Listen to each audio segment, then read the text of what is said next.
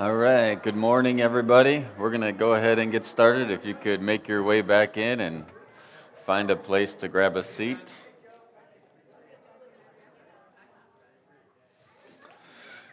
We've been doing a series called Better Together. And maybe some of you feel like, like, aren't you done with that series yet? And my answer to that is, I'll be done with it whenever you guys get it. So we're gonna we're gonna stay here until you guys can apply this to your life and embrace what the Lord is speaking to us.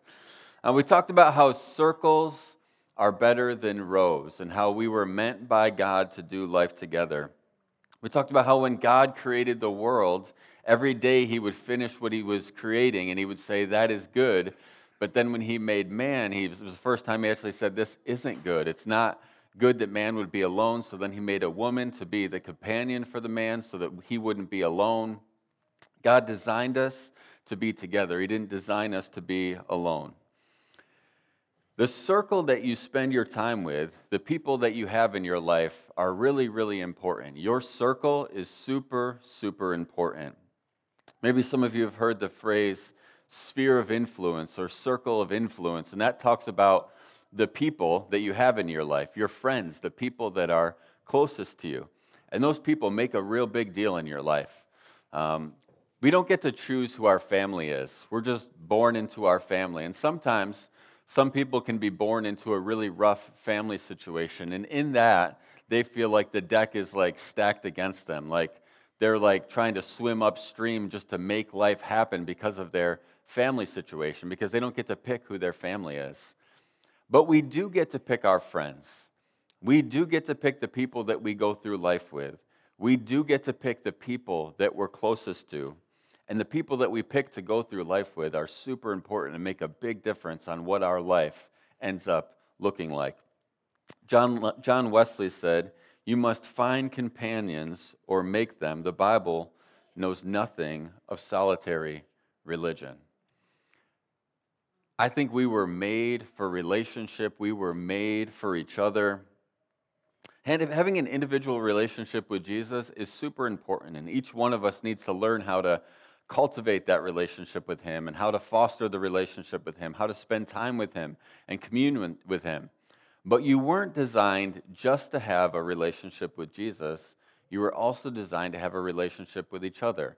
Littered throughout the entire Bible is the fact that we were made for friendship. We were made for relationship with each other. That's something that's very, very important to us. How many of you have ever had a friend that was a bad influence in your life? Anybody? Probably most of us. You know, we don't usually do public confession, but if that friend is here, I just want you to point that friend out right now. You can just bring that friend to the altar. We'll just do an altar call early today. I fear that there have been times where I was the friend that was a bad influence on people. Um, yeah, Sarah raises her hand to give an amen to that. I was a bad influence on Sarah, apparently.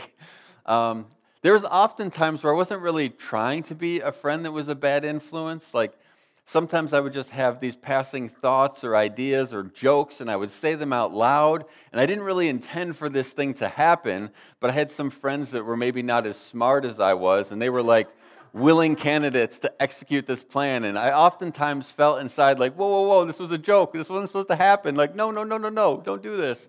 But we'd end up doing it anyways.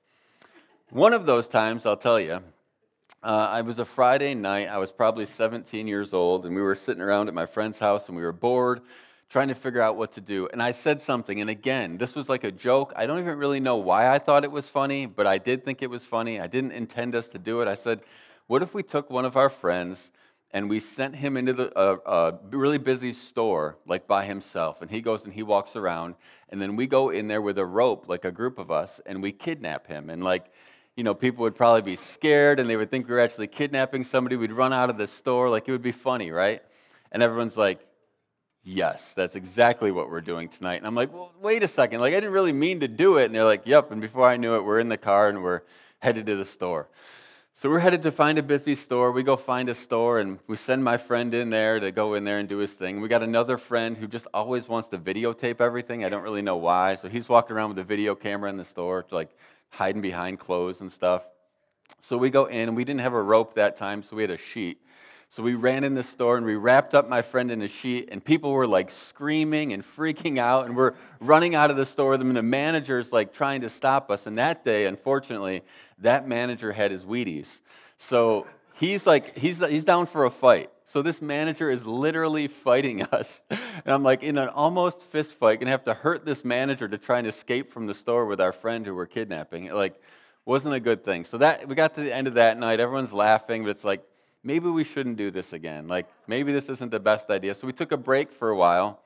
But a couple months later, we had another Friday night. We couldn't figure out what to do. No one had any good ideas. And people said, like, what if we did that kidnapping thing again? And I'm like, I just, it wasn't, it didn't go well last time. I had to beat up some old guy. Like, I didn't really mean to, but like, I don't think we should do this. And they're like, come on, let's do it. So, all right, we go to do it.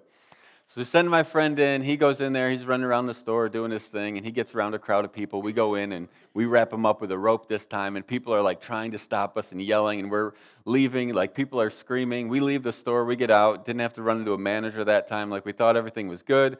We're driving away laughing. I was actually driving and got about a mile down the road, and all of a sudden I started seeing lights behind me. And I thought, like, maybe they're pulling somebody else over. So I pulled over to let him go by, but he didn't want to go by. He wanted to stop behind me. And so I'm like, oh no, this is so bad. So I, I, the guy comes to the car, and I said, like, sir, I'm really sorry. Like, we were just joking around. Like, we didn't really kidnap anybody. It was just a funny prank. Like, I'm really sorry. Hopefully, you'll like let us just go home.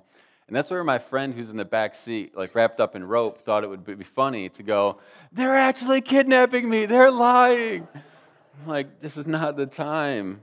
So we got out, and luckily, my friend who we were kidnapping, his brother was a police officer, and he came by and kind of saw what was happening and was just like shaking his head at us. And he charged us all with being idiots and sent us home, and we didn't get into too much trouble. But that was one circle of people that I hung out with for a while, and we weren't exactly the best influences on each other. Just fast forward like six months later, I stopped hanging out with that circle of friends I was actually at Camp Judah, and I was with another circle of friends. And it was the last day of camp, and we were sitting in a circle around a campfire, and Nick D'Antonio was there, another friend named Todd, and another friend named Justin. We were sitting there talking, and Nick was talking about how he was going to go to Elim. He was going to go to Bible school. He felt like that's what he was supposed to do. We were talking about like what we felt like God wanted us to do. My friend Todd, he felt like God was asking him to go to YWAM, which was like a missions organization. He was going to go on a missions trip. Justin said he felt like God was asking him to go to the International House of Prayer. And I was kind of trying to decide what I was going to do with my life at that time. And that circle influenced me, and I influenced them in a much, much different way than that first circle that I was spending time with, kidnapping people and doing all kinds of nonsense. The people you surround yourself with the friends in your life that you have make a real big difference on what your life looks like. So I want to ask you this morning what kind of friend are you? What kind of friend are you? If, if people had to, to look at you and say what kind of a friend you were to them, what would they say? Are you a friend that influences people to get closer to Jesus? Are you a friend that's influencing people to do stupid things? Or are you really not much of an influence at all? Are you not much of a friend to people? There's a portion of scripture that talks about some friends, and I want to look at it this morning. It's actually in Mark chapter 2. I want to spend the rest of our morning there. Mark chapter 2, we're going to read, start off by reading the first four verses. It says, A few days later, when Jesus, came, Jesus again entered Capernaum, the people heard that he had come home. He had, been, he had made Capernaum like his home base, and he was ministering out of Capernaum, and then he would come back there. So people heard that he had come home. They gathered in such large numbers that there was no room left, not even outside the door, and he preached the word to them. Some men came, bringing to him a paralyzed man carried by four of them. Since they could not get him to Jesus because of the crowd, they made an opening in the roof above Jesus by digging through it and then lowered the mat the man was lying on. So we have this man here, but this man actually isn't just lying on a mat. This man is actually living on a mat. This man is paralyzed. And in the first century, oftentimes people believed that when someone had some kind, kind of infirmity like that or someone had some kind of handicap, it was because they were living under a curse. So this wasn't really the kind of guy that people would want to be around or the kind of guy that people would want to befriend. This man couldn't get up to go to the bathroom. He couldn't make his own food. He couldn't work a job. He was just stuck living on this mat. And I don't know a whole lot about this man, but I can't help but wonder what he dreamt about when he went to bed at night, when he would fall asleep. I wonder what he dreamt about. I got to imagine because he couldn't walk, he would dream about walking. He would dream about running with friends. Maybe he dreamt about dancing with a beautiful woman that he saw and he wished he could dance with. But every morning he woke up with the harsh reminder that this mat was his reality. This mat was his life. And in this horrible situation, this guy actually has one thing going for him. It doesn't look like there's much of anything that's going his way in his life, but he's got one thing that's going for him. He's got some really, really good friends. Not just acquaintances, not just people that come around when it's convenient, not just people that come around when there's a party going on, but he's got some really good friends, like through thick and thin, the kind of friends that show up when no one else does, the kind of friends that show up when life gets hard. I don't know for sure, but I got to imagine that Jesus wasn't just right across the street from where this guy was laying on a mat. He was probably across town. And these friends pick up their friend on a mat and they travel all the way across town, probably up hills and down hills, down small streets, back alleys to get to where Jesus is. And then they get there and they can't get it, can't get inside. They, they, they did all the work already. They already went all the way across town and carried their friend, but they can't get inside. They could have said, well, you know, I guess the, the deck wasn't stacked in our favor, and they could have just went home. They could have stood outside and with their fingers crossed and said, well, maybe Jesus will come this way when he's done. But his friends began to become persistent. His friends didn't give up. His friends believed for him. His friends began to come up with an idea. And I got to believe one of his friends maybe was like an engineer or something like that.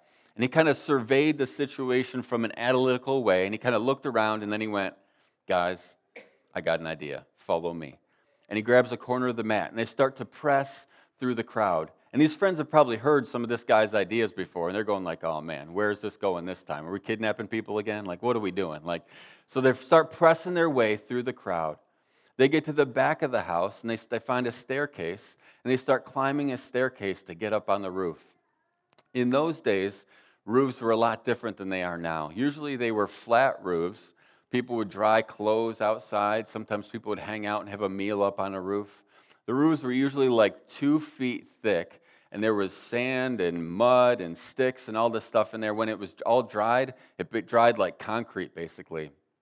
They get up on the roof, and the friends look at them and they're like, okay, we're up here, but like, now what do we do? What are we going to do now? What's next? And the friend reaches over in the corner. He finds an axe. He brings the axe over and he raises the axe above his head and then he smashes it into the roof. And the friends kind of look at him like, are we really going to do this right now? We're going to we're going to go through the roof is what we're going to do here. Okay. So they start digging, they start breaking apart this roof to try and get inside. And what I want you to see here is that this wasn't an easy situation. It was a difficult situation. It was difficult just getting their friend across town to where Jesus was. Now they're breaking a hole in the roof. I want you to imagine for a second that that was happening here this morning, that I'm preaching and I'm trying my best to share what God wants to say with you guys, and then all of a sudden we hear some noise on the roof. Eventually, well, first of all, I'd probably try and ignore it for a little while, like maybe it'll go away. I'd try and preach through it. I'd try and preach louder so that people could hear me. Then eventually I might ask someone to like go outside and, and see if they could figure out what's going on. But then eventually some stuff starts to fall from the ceiling debris starts to fall from the ceiling. Eventually, you can see that there's somebody up there.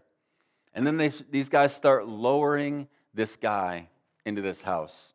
I got to believe the homeowner's kind of like looking at this situation like, well, I invited Jesus over, but this wasn't exactly what I expected. Like, he's thinking about having to talk to the insurance adjuster and like, he's going to ask, was it an act of God? And it's like, well, kind of. Like, God was here, but somebody else did it. Like, how do I even answer that question? Like, Who's going to pay for this? Who's going to fix my roof? Then there's the guy who's getting lowered through the roof. Like, what's going through his mind? Like, Jesus is up there giving his TED talk, like everything's going well, he's bringing it to a close. And then this guy starts coming through the roof. And, like, what does the guy say? Like, what does he say to Jesus? Like, is he usually waving at people? Like, hey guys, my legs don't work. Like, just thought I would drop in. And, like, what about the other people that are there listening to Jesus? And they're waiting for their turn, and they have needs too, and they've been waiting to have their time in front of Jesus. But now this guy just came and cut the line, and now he's getting dropped through the roof. Like, is Jesus going to yell at the guy? Is Jesus going to be frustrated? Like, he interrupted his closing. Like, this is awkward. Like, and it's into this scene that something amazing is about to happen. But before we see what Jesus does, before we see how Jesus handled the situation, there's a few things that I've noticed so far in this story that I want you to see this morning. The first thing is that everyone needs a friend that can carry their mat. Everyone needs a friend in their life that can carry their mat. This guy's mat represents the thing he most struggles with in life. It's the constant reminder of his brokenness. He's broken, and this mat represents his brokenness. Each one of us has a mat. Each one of us has brokenness in our life. Maybe for you, it's physical, like it was for this man. Maybe for you, it's some kind of addiction that you haven't been able to break. Maybe for you, it's fear that's been kind of the marking thing in your life. Maybe it's emotional problems. Maybe it's insecurity. Maybe it's a broken family. Everyone, each one of us has a map. We've been talking about living in circles. And oftentimes, one of the things that hinders us from entering into circles, that hinders us from entering into relationship and friendship with people, is we're afraid that if they really saw our brokenness, if they really saw our weakness, if they saw our imperfections, would they reject us? Would they still love us even with our flaws? I have a couple questions I want to ask you this morning. The first is Are you available for the type of relationship that allows people to see your brokenness? Are you available for the type of relationship that allows people to see your brokenness? Or do you just present a picture of yourself that you've got it all together, everything's going well, when really deep down we know we all have brokenness, we all have weakness? But are you available for the kind of friendship that allows people to see your brokenness? I've spent most of my life in the church. I grew up in the church, and I've spent most of my uh, working adult life here in the church. I've been a part of a lot of small groups. Um, I've been a part of small groups here when I was growing up as a kid. I've been a part of small groups when I was at Bible school. I've been a part of small groups here as I've been on staff. But there's very few small groups that I've ever been a part of where I've actually been vulnerable enough to show people my weakness. Where I've been vulnerable enough to show up and say, guys, like this is the thing that I'm struggling with. I don't have it all together. Uh, I don't know what to do in every situation. This is my weakness. This is my brokenness. There are times that I've had a few small groups where I've been willing to do that, but most of the time, if I'm honest, I haven't. Most of the time, I've tried to show up as the person with the answers, the person who knows what to do in a given situation. But there's not many times that I've actually been shown up and been willing to show people my map. The second question I want to ask you is whose mat are you carrying? Whose mat in your carry are you carrying? Whose brokenness are you willing to carry? Whose brokenness are you willing to walk with? These friends could have seen their, their friend on a mat and they could have said, you know what, like, I don't really want to get involved in that situation. In fact, oftentimes when you see people in the Bible with some kind of physical ailment, they're often alone. Because in that first century, people thought if you got too close to someone who had an ailment, it could rub off on you and you could end up with that ailment. And we look at that and we go like, okay, we know now that if someone's paralyzed, I'm not going to get paralyzed by just being around them. In the first century, they didn't actually know that. They thought they could catch the disease the person had. So we know that we're not going to get paralyzed from being around someone who's paralyzed. But how many times in our life do we look at someone who has some level, level of brokenness in their life, and we say, I don't really want to know if I want to get involved in that. Like, I don't really know if I want to get close to that. Like, I don't really know if I want to get any of that mess on me. I don't really know if I want to get involved in that situation because it looks messy and I, I don't really know. Maybe you look at that situation and you feel like, I'm too busy, like I've got too much stuff going on in my life. Or maybe you look at that situation and you think, like, I don't really know the Bible well enough to, to be able to tell someone what to do or to help them. Or maybe just look at your life and your, your own mess and you think, like, I've got enough mess in my life. Or maybe you tried before to help someone and it didn't go well. And to all of those things, I would say, welcome to the family because we have all felt like that at one time or another. Felt like we didn't have time for someone else, felt like we didn't know if we wanted to get involved. But if we want to move past the comfort of rows and move towards circles, we have to be willing to be the kind of friend that people need. Everyone needs a friend that can help them carry their mat, that can walk with them in their brokenness. The second thing that I want you to see is that everyone needs a friend that's willing to do hard work. Everyone needs a friend that's willing to do hard work. These guys carried their friend on a mat. I've never really carried someone on a mat. Kind of the closest thing I could think to it is dragging a deer through the woods. And I've I've pulled a few deer through the woods, and usually by the time I'm done, like depending how far I have to drag it, like if it's over like 10 feet, I feel like I'm gonna die. Uh, like I thought I was in good shape before I started dragging the deer. About 10 steps in, I'm like, man, I'm not in as good a shape as, as I thought I was. Like, and if I have to drag it a long way, like sometimes I'm like, I don't even want to hunt anymore. Like I don't even really, I'm not that hungry. I'll just go to go to save a lot. Like I don't need this.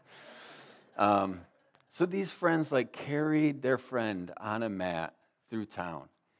Like that's exhausting. Then they climbed up on a roof. They were trespassing. Then they busted a hole in the roof and lowered their friend. Like they were willing to do the hard work of friendship. Some, for some reason, we get the idea that friendship is something that's going to come easy and it's always going to be easy. That's probably not true. Most things worth having in life don't come easy. Um, sometimes there are people that we connect with, like right off the bat, and because of the way our personalities are, like that friendship happens real quickly and easily. But oftentimes it's not the case. Oftentimes it takes work, it takes time, it takes working through things, it takes butting heads with each other and arguing and figuring out how to be friends. If you have anybody you've been friends with for like a long time, like 10 or 15 years, like you can like look back over that time and say like there's been some hard work that we had to do to maintain this friendship, to keep this friendship alive. Friendships always take hard work. And if you think about like marriage, which is like another friendship, hopefully for you, um, marriage takes hard work. Like relationships take work and effort? And are you the kind of friend that's willing to put in the hard work? Or you just bail when stuff gets difficult the first time you guys butt heads or you guys have different views on different things? Like, are you the kind of friend that's willing to do the hard work to say, like, look, I'm going to be with you even if it's hard? The third thing I see here is everyone needs a friend that brings them closer to Jesus. I think one of the best ways we can show Jesus to the world around us is by loving people, by being friends with people in a way that they can't even really categorize. Being a loving kind of friend in a way that they haven't experienced before. By loving people well, I think it's one of the best ways that we can share Jesus with people. I can remember one time I was walking in the mall and uh, I saw this guy like walking towards me with a clipboard and I kind of like he kind of made eye contact with me, so I kind of I didn't really want to talk to him. I thought he might be doing a survey or something, so I went to the other side of the mall kind of walked on that side for a little bit. Then he came over there, and then he definitely made eye contact with me, and I was like, all right, this guy's going to be hard to duck. So he like walks straight to me, and he's got his clipboard, and he looks me in the eye, and he says, "Son, if you were to die today, where would you spend eternity?" And I looked at him, and I was like, uh, "Well, I'd go to heaven." I said, "But." I think you might want to like reconsider your approach here. Like I think like you know, I don't think it's probably going to work for most people to like approach them in this way, in such an intense way. Like, if I wasn't going to heaven, I'm not sure I would want to talk to you about going to heaven because if you're going there, I don't know if I want to go there. Like, I don't know, dude. Like, this approach doesn't seem to be working. Each one of us needs a friend.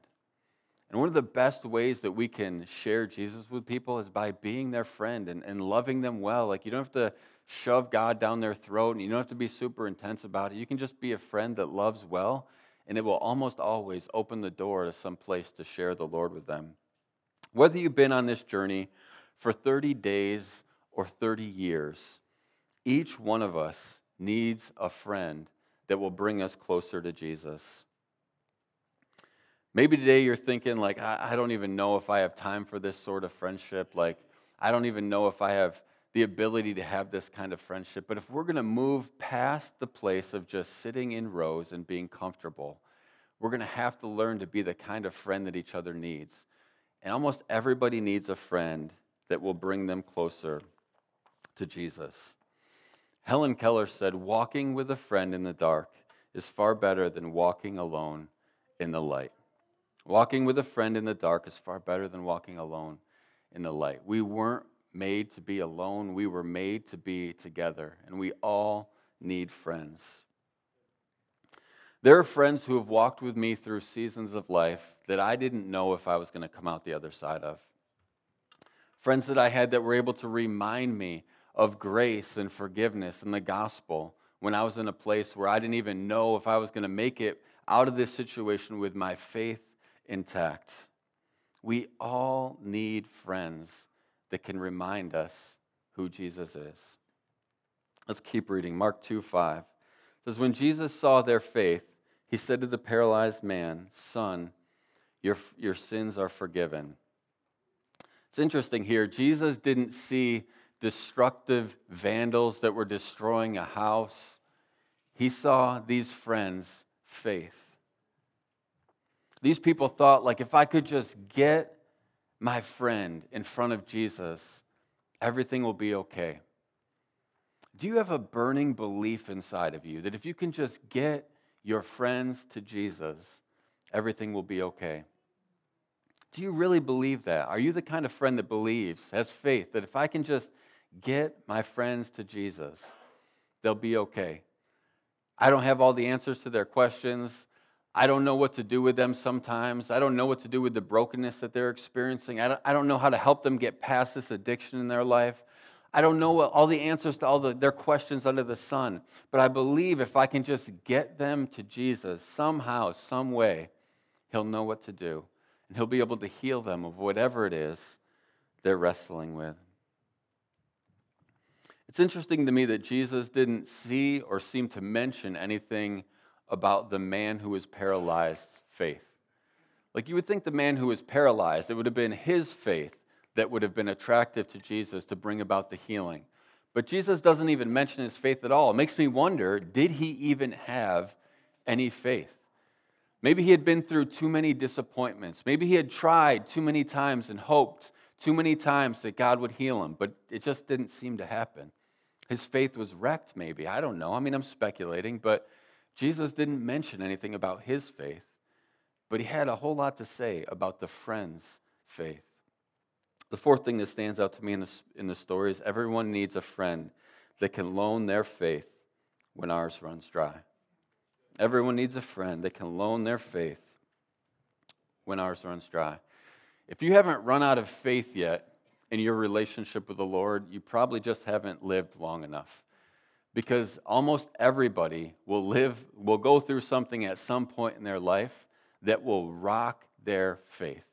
Something that will knock them off the road so far that they don't even know if they could crawl back. Life has a way of doing that. If you've lived, in, lived for a while then you know sometimes we go through stuff that you start to wonder about god. You, you feel so shaken to your core that you don't even know anymore. And when you find yourself in that place. What an amazing gift to have a friend that can come alongside of you and say, I know you don't have faith right now, but I do. Let me lend my faith to you. A friend that can pull you out of the ditch and say, like, look, I know you don't know where Jesus is right now. I know you don't know where to find him. Let me just point you in the right direction. What an amazing privilege it is to have a friend in your life like that who can walk with you and lend their faith to you when yours runs dry. Then Jesus does something pretty interesting. He says, Sons, your sins are forgiven. If I'm the friends on the roof, I'm kind of looking down at Jesus like, hey, Jesus, I think you kind of missed why we came here. Like, there was kind of something that we had in mind, and everyone in the room expected Jesus to heal this man's legs, to heal his body. But Jesus says, Your sins are forgiven. And his friends got to be thinking, like, that's great and all, but that's not really why we came here. Like, we came here so my friend could walk. Like, how did you miss this, Jesus? Like, I know you know everything, but how did you miss this? What Jesus is trying to say here is no material prosperity no physical condition is more important than having a right relationship with God. Whatever list you brought to Jesus today, whatever was at the top of the list, that thing at the top of the list is a distant second to you being right with God. This person thought what his most important need was was his physical condition. But Jesus saw the deeper need. He saw the more important need of being right with the Father, so he forgave his sins. I want you to know this morning that whatever you think is most important in your life, Jesus actually knows better, as it turns out. So many times we'll come to the Lord with, like, Lord, and maybe some of you did this this morning, saying, Lord, like, here's my list of things that I need. This is the stuff that I need you to pay attention to. I need you to heal this stuff. And then Jesus will talk to us about something completely different. And it's like, Lord, are you even paying attention? Like, do you even have any clue what's going on in my life? Because you want to talk to me about this anger issue in my life. But uh, what about this stuff that I needed? I, I don't have money to pay my bills. Like, I thought you were going to help me with the stuff that I really needed. But you want to talk about this other thing. Jesus always sees the deeper thing, the more important thing, even if we don't know. It wasn't that Jesus wasn't concerned with this man's physical condition, he just saw the greater need. He saw the man's deeper need for a relationship with the Father. Let's keep reading in, in verse 6. Says, Now the teachers of the law were sitting there thinking to themselves, Why does this fellow talk like that? He's blaspheming. Who can forgive sins but God alone? Immediately, Jesus knew in his spirit that this was what they were thinking in their hearts. And he said to them, Why are you thinking these things? Which is easier, to say to this paralyzed man, Your sins are forgiven, or to say, Get up, take up your mat, and walk? But I want you to know that the Son of Man has the authority on earth to forgive sins. So he said to the man, I tell you, get up, take up your mat, and go home. He got up, took his mat, and walked out in full view of them all. This amazed everyone, and they praised God, saying, We have never seen anything like this. This is interesting. Like, let's say this morning, Natalie punches me. And then Nicole looks at Natalie and she says, Natalie, I forgive you. I might be like, well, wait a second. Like, I'm the one who should do the forgiving. Like, she punched me. Like, this isn't Nicole's forgiveness to give. Like, it's, it's mine. What Jesus is getting here, at here is every sin that's committed is actually a sin that's committed against the Father. There's a place for forgiving one another and for asking for forgiveness of sin with each other, but every one of our sins is actually a sin against God. So when He forgives sins, what He's actually saying is, I am God. I have the power to forgive sins.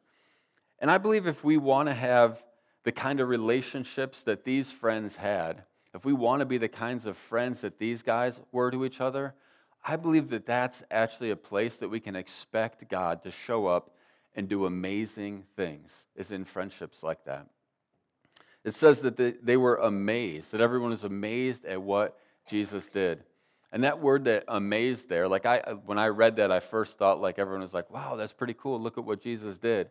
But when I looked up that word, what it actually means is their minds were blown. Their minds were literally blown. Like they were like, wow, wow, that's insane. I can't even believe it. And I believe that when we enter into these types of friendships, we will actually see God show up and do amazing things like this in our friendships and in our relationships when we have faith for each other, when we lend our faith to each other, when we carry each other's mats. I was writing this sermon and I kind of got to this point in it, and I had this thought that I'm guessing probably most of you might have too. The thought that I had was, man, I wish I had friends like that. I wish I had friends that would carry my mat, that would walk with me in my brokenness. I wish I had friends that were willing to do the hard work required to have friendships. I wish I had friends that would bring me closer to Jesus. I wish I had friends that would lend their faith to me when mine was broken. And I heard Jesus say, then go be that kind of a friend. Then go be that kind of a friend to someone else. And I want to tell you this morning if you sat here and you listened to some of those things and you said, man, like, I wish I had a friend like that in my life, go be that kind of a friend for someone else. Be the kind of a friend that would carry someone else's mat, that would be willing to do the hard work required to make relationship happen. Be a kind of friend that would bring someone closer to Jesus. Be the kind of friend that would lend your faith to someone when someone else's faith has run dry. There's a professor who's, and writer whose name was Fred Craddock.